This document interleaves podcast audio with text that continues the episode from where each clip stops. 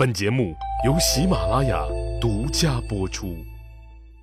上集咱们说了，丞相田文以灌夫在宴席上辱骂了宾客，侮辱了太后诏令，犯了大不敬之罪，把灌夫扔进了监狱，并下令说逮捕所有灌氏家族成员，全都给他们安上了死罪。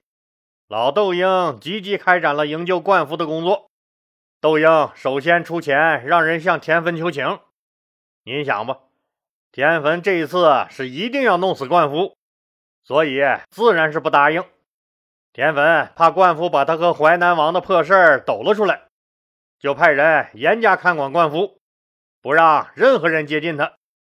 灌夫根本就没有告发田汾的机会。田汾每天都在琢磨着，说怎么能让灌夫这个大麻烦永远闭嘴呢？田大丞相当然知道，把灌夫变成死灌夫就一了百了了，在监狱里弄死灌夫那是最省事的办法，可直接派人杀了他风险又太大了，因为外面还有一个老窦婴盯着呢。像灌夫这样身体倍儿棒吃麻麻香的主，那突然无缘无故死在监狱里，这到哪都说不过去，那怎么办呢？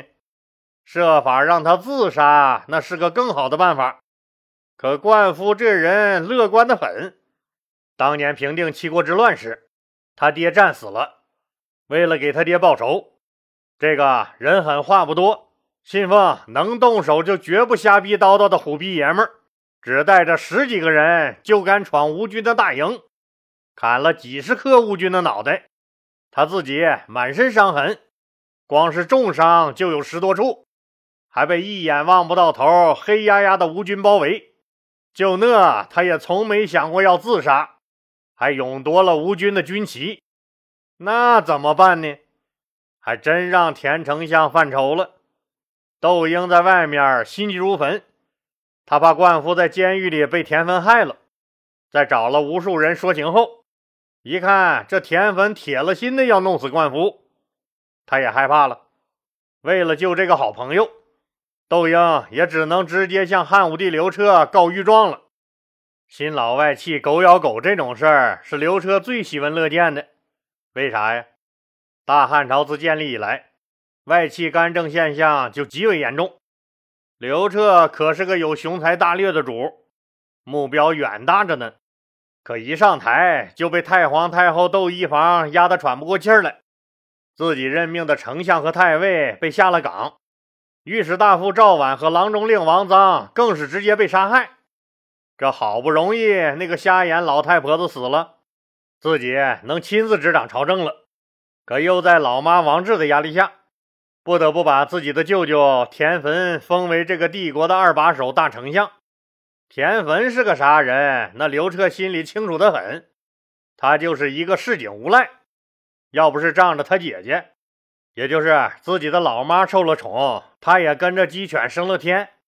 经过这么长时间的接触和派人暗中调查，刘彻很清楚田汾这个人贪得无厌，阴险狡诈，飞扬跋扈，党同伐异，就是一个不折不扣的小人坏人。在他田汾身上集中体现了那市井无赖和贵族官僚奢侈淫欲的一切劣根性。田汾极其善于逢迎，求人的时候低三下四，一旦咸鱼翻了身，那可是六亲不认，恩将仇报。这样的人那怎么可能和自己一心一意干一番大事业呢？何况田汾仰仗着姐姐王太后，膨胀的厉害，居然敢染指一些本该由他这个皇上掌控的权力，还经常在自己这个皇帝面前指手画脚，任命重要官吏他说可以才行，一副小人得志那很嚣张很膨胀的欠揍嘴脸。但老妈在那儿盯着，这是他最信任的弟弟，刘彻最清楚现在自己这王朝里那权势依旧滔天的还是外戚集团。现在老外戚窦婴和新外戚田汾掐架了，这让刘彻心中暗喜，这是一次削弱甚至消除这2家外戚势力的绝佳机会。可能您要说了，人家窦婴都下了台了，一点影响力都没了，怎么还算是威胁？不在台上就没有影响力了？那你可错得没影了。我们敬爱的马老师，那不是也早已宣布退居2线、3线、4线、5线了吗？但您那真觉得人家一点影响力也没了吗？出来说了几句话，那不是照样引起巨大的轰动和轰轰烈烈的全民大讨论吗？都已经当了那么多年的中央领导，还当过丞相，结交的官员和诸侯王有多少？经他手提拔的官员有多少？他们窦家外戚在朝廷中盘根错节的关系有多少？他说一句话，那还是有很大影响力的。就像这次，窦婴直接就可以告御状。一般的高级官员想私下里见皇帝一面，那都是很难的。可他一个早就下岗了的公务员，想见皇上就能见到，这是不是说明那人家窦婴的路子也还是挺野的？虽然窦家的总舵主太皇太后窦一房不在了，但老一辈外戚那窦家的实际影响力还是不容小觑的。由于窦一房那超长待机70多年，熬死了好几个皇帝，所以窦家人在大汉王朝的各个重要岗位上都有人蛰伏着。胸怀大志的汉武帝刘彻必须要设法摆脱他们的控制，现在就是一个打主人给狗看的最好机会。震慑狗崽子们以后不要呲牙乱叫。当然了，铲除对象也包括自己的亲舅舅新外戚田汾，只是老妈王氏还活着，这老太太非常护犊子，见不得他们王家人受一点点的气。没有必胜的把握前，刘彻是不敢轻易对田汾下手的，那就只好先搞掉窦婴，然后再慢慢找机会削弱田汾的势力。最好这次你俩都把对方啃的只剩下骨头才好。好了，开始你俩的表演吧。汉武帝刘彻让窦婴和田汾在朝堂上公开辩论，大臣们发表意见。表面上看这么做非常民主，实际上那就是把皮球踢给了大臣和窦婴、田汾。窦婴和田汾互相揭发对方老底儿的话，那可是全体大臣都能听到。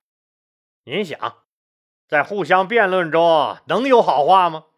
为了攻击对方，说急眼了，那还不是有的没的全抖了出来了。这就是刘彻想要的结果。如果你攻击对方的言论属实，那对方肯定有罪；如果调查后你说的不属实，那你就是诬告，就是你有罪了。这是不是一个绝妙的办法啊？最次，那这回也能解决掉一家外戚。辩论会随即在朝堂上举行。由于刘彻的旨意，那天说该到场的都来了。当然了，那这个场合该来的都是3公9卿之类的国级和副国级的大干部。这次辩论会是各方势力权势之争的一个精彩展现。皇太后、皇帝、外戚、大臣各方势力将会在朝堂上明争暗斗，各自打着自己的小算盘。刘彻皇帝宣布，首届宫廷辩论会开始。首先上场的是正方辩友窦婴。正方的观点是：平定7国之乱时，灌夫奋勇杀敌，天下皆知。这么一个为国立了大功的人，就因为在你田丞相的婚宴上多喝了2杯，发了几句牢骚，就被你抓起来要杀要剐的，这纯粹是你小题大做、挟私报复。你好大的官威呀，田大丞相啊！刚说到这儿，反方辩友田汾直接进行了反驳，请正方辩友认清事实，说起对国家有功，在座的哪一个对国家没有功劳？只有砍人才算功劳吗？至于说灌夫的为人，我想那天在婚宴上大家也都看得很清楚了，他蛮横无理，羞辱大臣，甚至骄横成敢于公开违抗太后的旨意。抓他灌夫也不仅仅是因为这个，他颍川灌氏家族在他的撑腰和庇护下横行乡里，搞得天怒人怨。状子早就告到我这儿了，我也早已向陛下做了汇报。不信你问皇上。所以这次抓灌夫就是依法从事，根本不存在你卫姬侯所说的什么挟私报复、什么公报私仇这些问题。太后对这个事儿也极为震惊，也表示了极大的关切。当然了，最后这句话是说给皇帝和大臣们听的，啥意思啊？那谁都明白。正方辩友窦婴又马上抢过话来反驳，反正是俩人你来我往，狗咬狗都咬了一嘴毛。但汉武帝刘彻这时候那依然没听到足以能要了他们命的话。又辩论了几个回合，耿直的窦婴渐渐落了下风。在灌夫个人善恶的问题上，窦婴没有办法说倒天坟，反而是这越描越黑了。于是窦婴话锋一转，说到了田汾为官不清廉上，但他又留有分寸，想着说能救了灌夫就行，没想弄死田汾，所以也只说田汾贪了钱，但并没说田汾结交淮南王企图谋反的事儿。但田汾可觉得这是个趁你病要你命、落井下石的好机会，他居然说窦婴刻意结交灌夫这些个边关武将，就是要秘密策划谋反。田汾这招可是够生猛狠毒的，我田汾只是贪了点钱，而你窦婴，你是却要革了皇帝的命。刘彻也终于听到了他想要的。这时候那刘彻多希望窦婴也整出点田汾的黑料猛料来，可惜迂腐的老窦婴那只是一味反复的唠叨田汾贪污那点破事儿。刘彻那及时叫停了他俩的嘴炮，让大臣们也都发表一些意见。大臣们都是老油条老狐狸了，那谁不明白窦婴怎么能有造反的心思呢？相反，田汾的大肆敛财那都是公开的秘密，但田汾的背后那可站着王太后呢。窦婴有谁？背后的金主太皇太后窦漪房那早就去见了阎王爷了，所以只有位列九卿的主角都尉汲黯等个别人为窦婴说了句公道话，其他大臣们都揣着明白装糊涂，低着头玩手指头，一句话也不说。官场老油条御史大夫韩安国被迫发言，臣等愚昧，这事儿还得由陛下您圣裁。得，不愧是老狐狸，把这个麻烦的大皮球又踢给了刘彻。辩论会上没有分出胜负，但刘彻心里早也有了主意，正一边吃饭一边想这事儿该怎么处理好呢。太后府里的人来报告说，王太后拒绝吃饭，绝食了。啊！刘彻赶紧往太后宫里跑。原来王志王太后一看那居然没当面处理窦婴给老弟撒气，自己就来了气了，以不吃饭来要挟刘彻，说他还活着就有人公然欺负他娘家人，要是他死了，那是不是你舅舅他们一家人那就得任人欺凌了。本来这次刘彻的想法是要先剪除外戚窦婴的势力，可让老妈这么一闹，刘彻算是明白了，除掉田汾已经是刻不容缓了。这么点事儿他们都能让老太太出面压自己，那以后他们稍有不如意就会搬出自己的这个老娘来，那自己这个皇帝岂不成了摆设？外戚势力再过几年岂不是就彻底闹不住了？到时候别说什么皇帝的权威了，他们联合起来都敢要了自己的命。所以这王家外戚势力也必须尽快铲除，在没有一举拿下田汾的把握前，先解决了窦婴再说。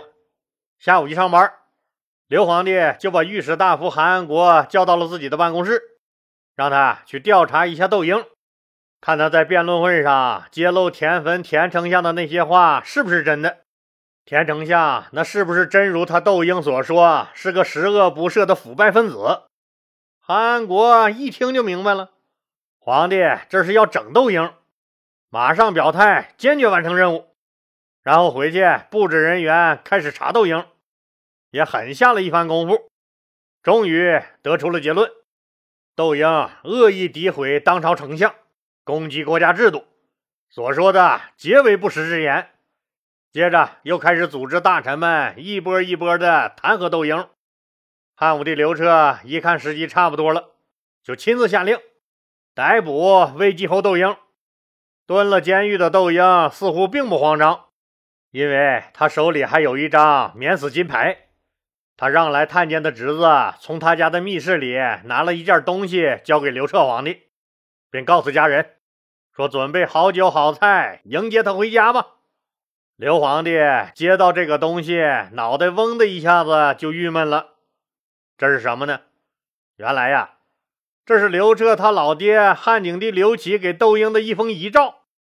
遗诏上写的意思就是说，假如碰到了大事儿，可将这封遗诏交给新皇帝，你就可以被赦免。刘彻看过这封遗诏后，那是满脸铁青啊，暗骂老爹：您真是糊涂啊您呐！这让儿子我怎么办？一旦认定这个遗诏的合法性，那将来可就后患无穷了。什么事儿一旦不符合他窦婴的利益，他就拿出这个宝贝，那自己不就是被他控制了吗？再加上老妈支持的舅舅田汾，两大外戚夹缝中的我这个皇帝，那还有什么皇权可言？所以这封遗诏那绝不能让他成为真的。那可怎么办？汉武帝琢磨了一下，就有了主意。原来呀，这遗诏是重要文件，为了防止有人作假呢，这正常情况下，皇帝的诏书都是同时做两份，宫里档案室必须留存一份。想到这儿，刘皇帝打好了主意，下午一上班就安排去宫廷档案室检查指导工作。档案管理员都懵逼了，打死也没想到，那这个岗位居然还能有机会看到皇帝。刘皇帝还背着个手，饶有兴致地进入档案室，翻看了一下留存的档案。当然了，所有的人都在门外远远地跪着，头也不敢抬。刘皇帝参观完档案室后，对这个档案管理工作非常满意，最后指出说，档案是历史的真实记录，档案工作是造福子孙的事业，鼓励他们继续把这项工作做好，并当场下令给档案室那所有工作人员上调了一级工资，还现场让人给发了一些防暑降温的福利用品。在所有工作人员热烈的掌声和激动的泪水声中，和大家一一挥手告别。第二天一大早，在朝堂上，刘皇帝正式拿出窦婴的那份先帝遗诏给大臣们看，大家议论纷纷。丞相田汾这面部表情那是极为痛苦，就像死了亲娘一样。大臣中立刻有人建议说，为了核实遗诏的真实性，应该派人去档案室提取留存那份来对照。刘皇帝随即派人去档案室调阅这个遗诏的副本，可派去的人回了报告说，档案室里那根本就没有这份遗诏的副本。这一下子可炸了锅了，档案室没副本，那你窦婴手里这份遗诏就是假的呀？这玩笑开大了吧？你窦婴长了几个脑袋，你居然敢伪造皇帝的诏书，这还了得呀？丞相田汾带领众大臣一起上书，要求按照组织处死窦婴这个狂妄之徒。至于老窦婴能不能躲过这一劫，咱们呀下集接着说。如果觉得老李的这个故事讲的还可以的话，那恳请各位听友们把它分享出去，让更多的人听到，或者在播放页的右下角给点个红心，在播放条上面打个 call， 再或者是给打个赏。老李在这儿谢谢大家了。